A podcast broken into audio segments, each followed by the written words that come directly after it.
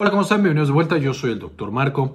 En un video pasado en el que estábamos revisando los nuevos medicamentos aprobados para el tratamiento de la infección por SARS-CoV-2, que les dejar en la parte de arriba, ya saben que tenemos ya dos aprobados en México, el Molnupiravir y el Paxlovid tratamientos de alta eficacia que por supuesto prometen cambiar el rumbo de la pandemia, les pregunté si les interesaba un video justo hablando de los anticuerpos monoclonales que también se usan y también son bastante efectivos para coronavirus. Entonces en este video vamos a ver qué son los anticuerpos monoclonales, cómo funcionan específicamente contra coronavirus y finalmente vamos a hablar de por qué probablemente no son tan importantes como los medicamentos antivirales directos, eh, que tenemos son los orales que les eh, puse en los videos de arriba, eh, y que, tendríamos que mejorar para que fueran mucho más utilizados. Con esto, empecemos. Vamos a revisar entonces los anticuerpos monoclonales versus COVID-19. Para esto vamos a revisar muy brevemente qué son los anticuerpos y de dónde vienen. Este tema, aunque no tenemos tal cual un tema de anticuerpos, pero lo vamos a empezar a trabajar, ya tenemos un tema de presentación de antígenos y de células T que les voy a dejar en la parte de acá arriba para que puedan consultar con mucho más detalle. Aquí solo voy a hablar de las cosas muy muy generales. Esencialmente, cuando el coronavirus, hablando específicamente de este patógeno, entra en nuestro cuerpo, los encargados de detectarlo y de empezar a atacarlo son las eh, células presentadoras de antígenos, específicamente células como los macrófagos y las células dendríticas eh, que al comerse al coronavirus van a activarse. Y entonces estas células llamadas presentadoras de antígenos agarran al coronavirus y se lo comen y lo rompen en todos los pedacitos que podemos ver aquí. Y entonces vamos a imaginar que la proteína S, la proteína Spike, que es la que utiliza el coronavirus para meterse a las células humanas, está aquí adentro y va a presentárselo a todas las células, de, eh, células T que tenemos en nuestro cuerpo. Entonces va una por una todas las células T que tenemos para ver cuál es la que reconoce ya desde que nacemos esta proteína S del coronavirus. Ahora, ¿por qué nuestro cuerpo reconoce ya de nacimiento la proteína S del coronavirus? De nuevo, no voy a meter mucho en detalle, ya lo vimos en este otro video que les dejé en la parte de arriba, pero es porque de manera aleatoria se hacen proteínas eh, diferentes en cada una de las células T. Entonces, en teoría tenemos todas las posibles combinaciones que existen en el universo de proteínas y solamente necesitamos encontrar cuál es la que tiene este coronavirus actual.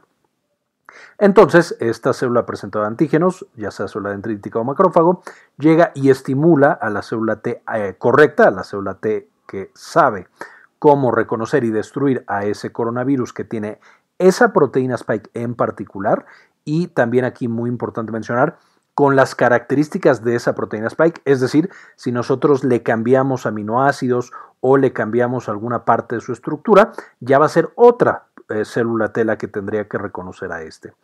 Y eso va a ser muy importante más adelante por lo que vamos a ver. Pero entonces, ya que encontró a la que es una eh, pareja perfecta y a la que reconoce de manera perfecta a esta eh, antígeno, que es justamente como llamamos a todas estas eh, proteínas que despiertan respuestas inmunes en nuestro cuerpo, vamos a tener una célula T activada que se convierte en célula T ayudadora o helper en inglés. Y entonces esta célula T a su vez va a ir y va a activar a otras células del sistema inmunológico. Para este video particular, los más importantes van a ser los linfocitos B. Entonces, nuestro linfocito T que ya está activado, que ya dijo, yo reconozco esa proteína spike y sé cómo destruirla, se activa y entonces va ahora con esa misma estructura, no, no se lleva el cachito, pero dice, hey, necesitamos hacer proteínas y unas proteínas muy especiales llamadas anticuerpos que se peguen perfectamente y destruyan justamente a esa proteína S o proteína spike del coronavirus. Y entonces ya tenemos que estas células B se activan y empiezan a producir anticuerpos. Esa es la proteína súper especial que van a generar las células B. Y estos anticuerpos tienen estructuras o tienen muchas partes importantes. Van a ser básicamente como una Y. Esta Y está pegada por un puente disulfuro. En la puntita, justamente en la, en la puntita del tenedor, es donde va a embonar perfectamente este antígeno, que es la famosa proteína S del coronavirus. Podría ser cualquier proteína del coronavirus, pero estoy enfocando en la S, ahorita van a ver por qué. Y la parte de abajo, donde se agarra el tenedor, básicamente, es la que interactúa con las células del sistema inmune de nuestro cuerpo. Entonces, cada vez que se pega a una de estas eh, proteínas del coronavirus, aquí lo podemos ver, ya mi célula B, que ahora cuando produce anticuerpos se llama célula plasmática, va a producir una gran cantidad de estos, va a liberarlos en la sangre y entonces nuestro cuerpo se llena de anticuerpos. Y los anticuerpos, los que más nos interesan, hay muchos tipos, pero son neutralizantes. Entonces aquí tenemos el tenedor, va a pegársele justamente a la proteína, por ejemplo, S del coronavirus, la proteína Spike. Entonces, mientras el tenedor lo está pinchando, el mango del tenedor, que sería esta parte de abajo, se va a pegar con nuestras células del sistema inmunológico y va a decir, hey, aquí tengo un coronavirus, cómetelo, y entonces se comen mucho más rápido a los coronavirus.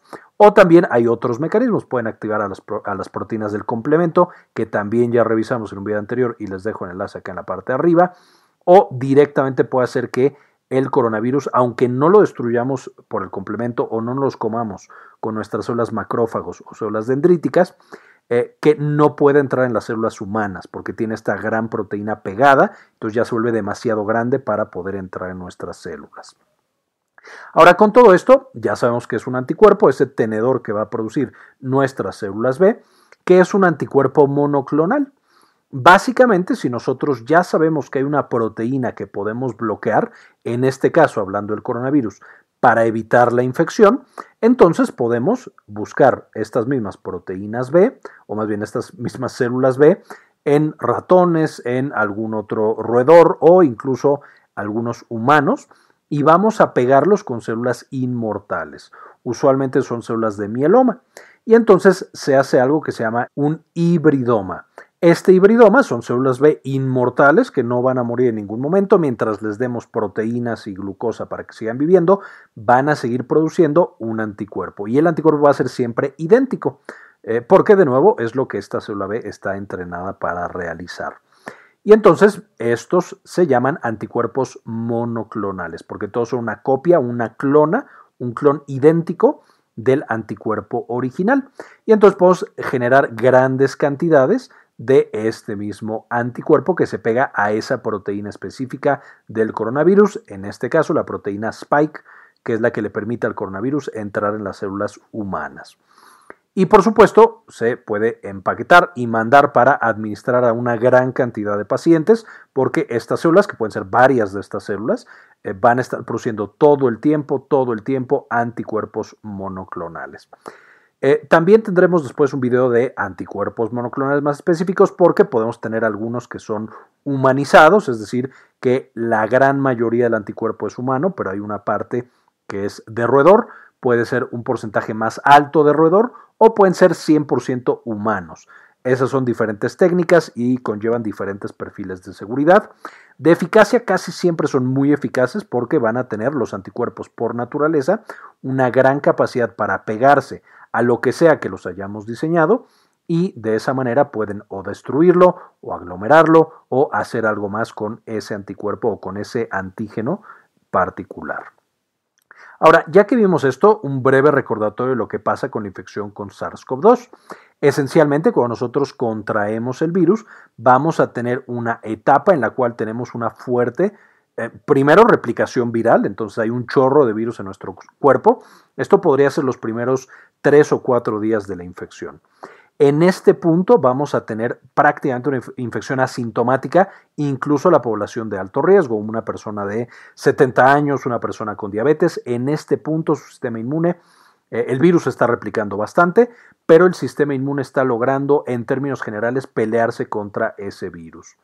Conforme van pasando los días, eh, nuestro sistema inmune se va haciendo cada vez más capaz de enfrentarse a este coronavirus, empieza a despertar una respuesta mucho más fuerte y aquí también es cuando el virus empieza a infectar directamente pulmón y empieza a, tanto el virus como nuestro propio sistema inmune, a tener posibilidad de atacar nuestro pulmón.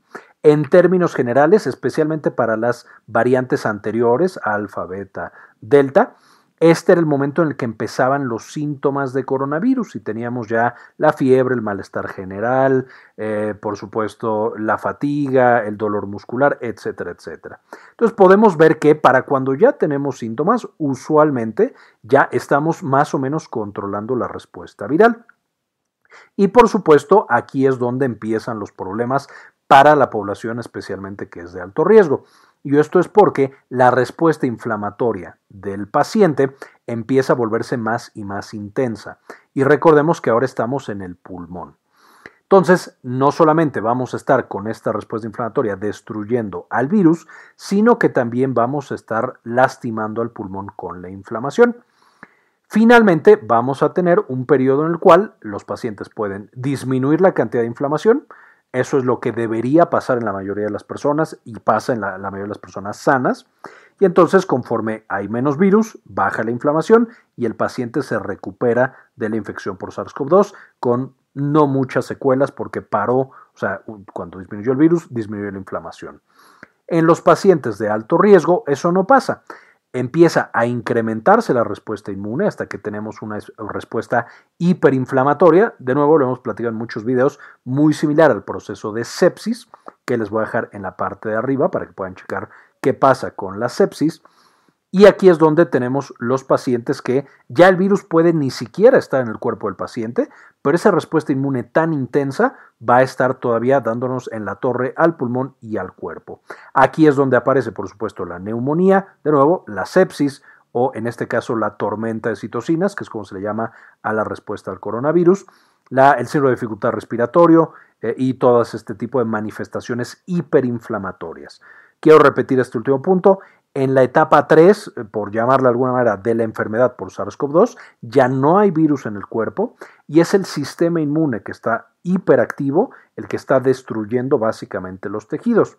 Y de pronto uno podría pensar, bueno, pues apaguemos el sistema inmune. Es buena idea y de hecho es lo que se hace en los pacientes graves. Por eso tenemos eh, desde la dexametasona, el baricitinib, que apagan el sistema inmune y lo que queremos hacer es justo evitar esta respuesta hiperinflamatoria. Y veremos más adelante, tenemos un anticuerpo monoclonal que también trabaja sobre esta fase específica, que es el tocilizumab. Entonces, el único problema es si nos pasamos en apagar la respuesta inflamatoria, eso nos puede llevar a que ahora contagiemos, o más bien no contagiemos, sino que el paciente tiene tan apagado el sistema inmune que adquiere otra infección. Y entonces eso puede ser devastador porque si por sí ya venía de una infección más o menos seria, el que tenga otra infección puede o matarlo ahora sí la infección y la bacteria, el hongo o el virus nuevo, o podría simplemente pasar que en respuesta a esta nueva infección tenga otra vez un pico de hiperinflamación y por supuesto el paciente, si ya estaba grave, esté mucho, mucho peor y probablemente fallezca. Entonces, de nuevo, aunque sí se hace, eso de apagar el sistema inmune es una estrategia un poquito riesgosa. Finalmente, ¿cuál es la estrategia que utiliza el coronavirus para las primeras fases, donde todavía la presencia del virus es muy importante?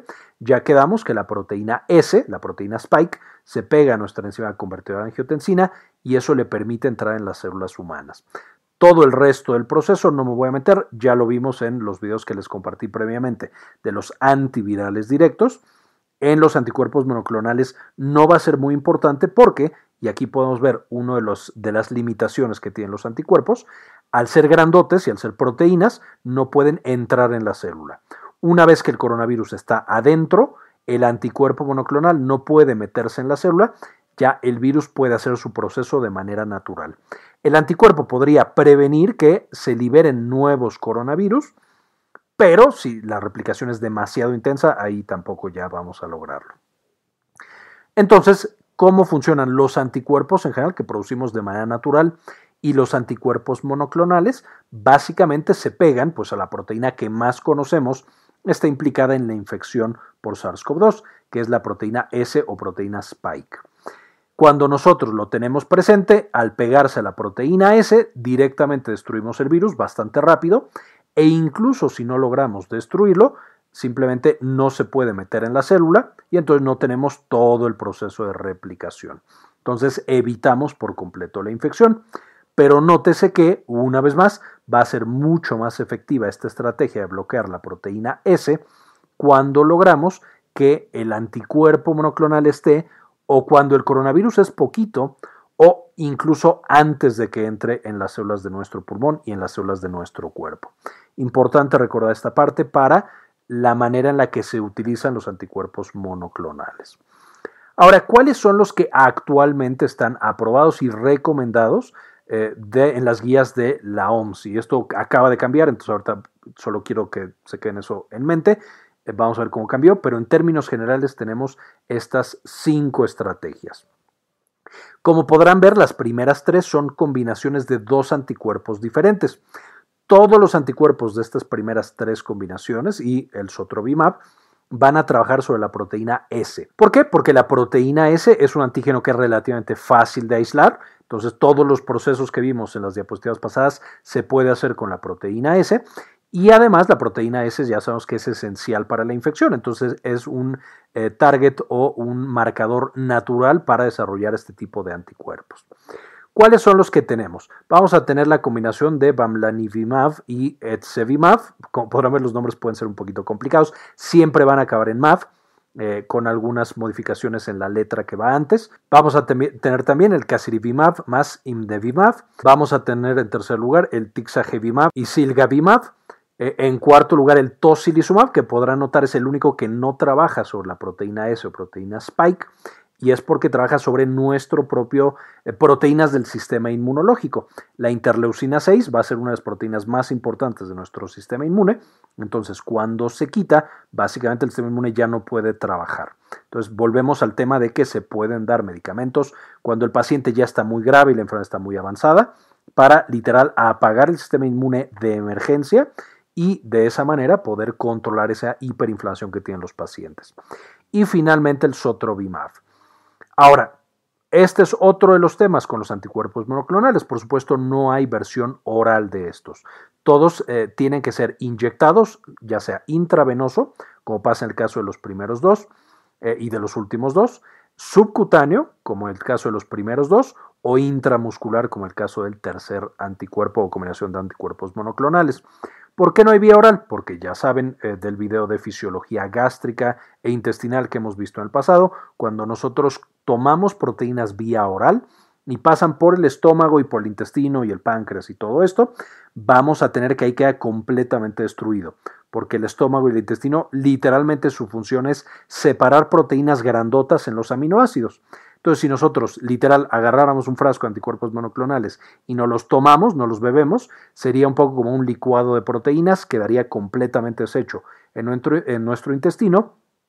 Y en vez de absorber el tenedor que necesitamos para pegar la proteína S, literal solo podríamos absorber los aminoácidos. Entonces no existen anticuerpos monoclonales vía oral hasta este momento.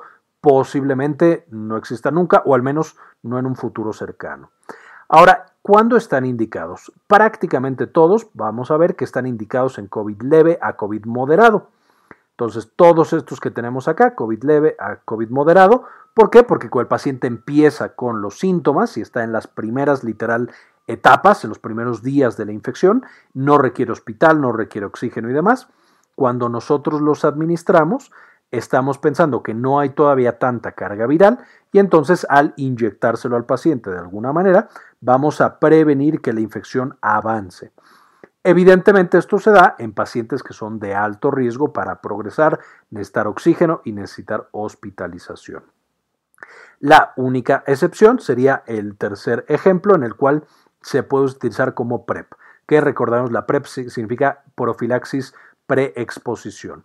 Es decir, cuando yo tengo un paciente de súper alto riesgo, un paciente con eh, cáncer en la sangre, tipo mieloma, leucemia, un paciente que recibió un trasplante de órgano sólido, por ejemplo, que recibió un trasplante de pulmón, de corazón, de riñón, y entonces lo tengo súper inmunosuprimido para que no vaya a tener rechazo a ese órgano, un paciente que tiene alguna inmunodeficiencia primaria de nacimiento, que es súper agresiva, o alguna otra cosa que lo tenga así súper deprimido el sistema inmune y que además tiene que estar yendo al hospital, porque por supuesto estos pacientes necesitan de atención médica continua, pues por supuesto necesitaremos darle algo para protegerlos de la infección por coronavirus, porque por supuesto los hospitales son un sitio de infección frecuente. Entonces ahí es donde podemos utilizar este a manera de PrEP. Todo esto está muy bueno y tocilizumab ya quedamos caso crítico, paciente súper, súper grave para apagar completamente el sistema inmune y ver si con eso logramos salvar el pulmón y algún otro órgano que ya esté afectado. Finalmente, aquí podemos, y vamos a ver en un instante más, aparte de las grandes fortalezas que tenemos con los anticuerpos monoclonales, también vamos a tener importantes debilidades. Y específicamente la variante Omicron, con todas las mutaciones que tiene, también cambió su proteína S o proteína Spike. De las, todos los aminoácidos que tenía ahí metidos, ya no son los mismos que tenía la variante Delta, la variante Beta y la variante Alfa y por supuesto el coronavirus original. Y eso ha hecho que los primeros dos combinaciones de anticuerpos actualmente se está estudiando todavía, pero ya no están recomendadas porque al mutar justamente las partes de la proteína Spike en las cuales se pegaban y bloqueaban el virus, si nosotros lo damos cuando está la variante Omicron, ya es diferente esta proteína y no se van a pegar a nada. Entonces han perdido la eficacia en los sitios en los que la variante Omicron es la variante predominante y por lo tanto en las guías de la OMS ya no se recomienda la utilización de estos dos, de nuevo donde es predominante la variante Omicron, que son muchísimos países, pero no necesariamente son todos en este momento. Los tres de abajo se, pueden seguir utilizando y eso deja a Sotrovimab como una de las mejores opciones para COVID leve a COVID moderado, hablando de anticuerpos monoclonales. Finalmente, ¿cuáles son algunas ventajas y desventajas de los anticuerpos monoclonales? Y aquí podríamos hablar de usados en cualquier tipo de terapia, pero hablando específicamente de la terapia contra coronavirus vamos a tener que las ventajas son medicamentos bastante buenos, es decir, eh, cuando tú los administras pueden reducir, por ejemplo, en estos pacientes de muy alto riesgo, la eh, tasa de hospital, o el riesgo de hospitalización y muerte entre un 80 y un 90%, es decir, son bastante, bastante buenos y aparte son bastante seguros. Como solamente se van a pegar a las proteínas del coronavirus, no se pegan a ninguna proteína del cuerpo humano, tienen muy, muy pocos eventos adversos. A diferencia de, por ejemplo, los medicamentos orales, que pueden compartir una alta eficacia, pero que tienen más eventos adversos y más interacciones medicamentosas. De pronto no se pueden combinar con alguna medicina u otra que esté tomando nuestro paciente. Entonces, son buenos medicamentos en términos generales por estas razones. Sin embargo, también tienen desventajas importantes. Van a ser difíciles de aplicar al ser solamente o intravenosos o subcutáneos o intramusculares se necesita, por supuesto, una aguja y muchas veces también personal capacitado, porque no todas las personas saben poner una inyección de este tipo, mucho menos en los que son solo intravenosos. Entonces puede complicar bastante y el paciente tendría que ir a aplicarse el medicamento a algún centro de infusión o algún centro hospitalario. Dos, van a ser difíciles de producir y transportar. Como necesitamos células vivas para estarlos produciendo, donde sea que se vayan a producir, se tiene que llevar una célula que esté produciendo este tipo de anticuerpos. Y ya que tenemos los anticuerpos tal cual, las proteínas son bastante susceptibles a cambios de pH, es decir, de acidez en el medio, y también de temperatura. Entonces tienen que mandarse a todos lados, igualito que las vacunas, a través de cadena de frío. Si de pronto se calienta el anticuerpo monoclonal, puede hacer que la proteína cambie de forma. Ese tenedor ya no es un tenedor, sino que ahora es, voy a inventar una T, en vez de una Y es una T ya no sirve entonces ese anticuerpo monoclonal y hay que literal tirar todo el anticuerpo o todos los viales que se hayan calentado. Entonces, una cadena frío puede ser cara, puede ser difícil de transportar, puede tener sus problemas importantes. Y eso hace, como son difíciles de producir y de transportar, que sean usualmente terapia más cara. Eh, tienes que pagar, por supuesto, esa cadena frío, ese transporte, esa producción, que te lo pongan en un hospital y eso también genera que no sea accesible para todos los pacientes ni también para todos los países. De hecho, si ustedes investigan la regulación de su propio país, verán que en algunos países sí están aprobados y sí se están utilizando, pero en muchísimos otros países realmente no existen estos anticuerpos monoclonales. Finalmente, como veíamos, como son tan específicos que se pegan a una proteína y de toda la proteína solo a una parte súper específica de la proteína, cuando en el caso de las infecciones virales tenemos mutaciones, vamos a tener también que pierden completamente la efectividad. O sea, ya no es que ah, ya sirve un poquito menos, no, literal, ya no sirve para nada porque el anticuerpo se pegaba en X proteína o en X aminoácido y ahora no existe ese aminoácido en esa parte de la proteína y no se puede pegar a nada. Entonces eh, podemos ver que a pesar de que tardaron en desarrollarlo, lo investigaron, estuvieron ahí metiéndole ciencia, muy rápido el coronavirus se pudo deshacer de esa susceptibilidad. Esto no pasa, por supuesto, en, coronavirus. Esto no pasa, por supuesto, en proteínas que son de nuestro propio cuerpo. Nosotros no podemos evolucionar tan rápido como un virus y eh, son mucho más estables el uso de anticuerpos monoclonales en, enfermedades propias de nuestro propio cuerpo. Es decir, que no son virus, que no son algún otro patógeno. Básicamente, esta es la información que quería compartirles. Quiero que me dejen la parte de los comentarios. ¿Qué les pareció esto de anticuerpos monoclonales? Si ya habían escuchado de este tema, si ya sabían qué son los anticuerpos monoclonales o aquí fueron a descubrir qué son esas cosas. Eh, y si les pareció que la explicación fue suficientemente entendible. Pensando que después tendremos un video un poquito más metiéndonos en detalle de qué son estos anticuerpos para otras patologías, porque realmente han sido revolucionarios para un chorro de enfermedades, especialmente el cáncer, y cómo funcionan. Entonces, espero les haya gustado. No quisiera irme sin agradecer a algunas de las personas que han decidido apoyar al canal con una donación mensual de uno o de dos dólares. Y en este caso quiero agradecer a Mari García, César Castejón, Georgina Juab, Yami Pascasio, Antonio Guizar, Vaquita Gamer, Matías Hernández, Maurín Solano, Luis Ernesto Peraza, Héctor Lepe Sáenz, Luis Facundo, Jorge Sebeltrán, Enrique Segarra, Sandy Oliva, Doctora Susana Vidal, Carlos Luis, Malena Carrascosa, Carlos Ramírez Quintero y Georgina Juab. Muchísimas gracias por todo su apoyo. Finalmente, como siempre, les dejo las referencias para que puedan meterse, leer un poquito más acerca de este tema tan interesante y saber mejor cómo utilizar y cuándo utilizar estos anticuerpos monoclonales contra la enfermedad de SARS-CoV-2. Quería comentarles también que ya tenemos activada nuestra clínica en línea, Clínica Cares.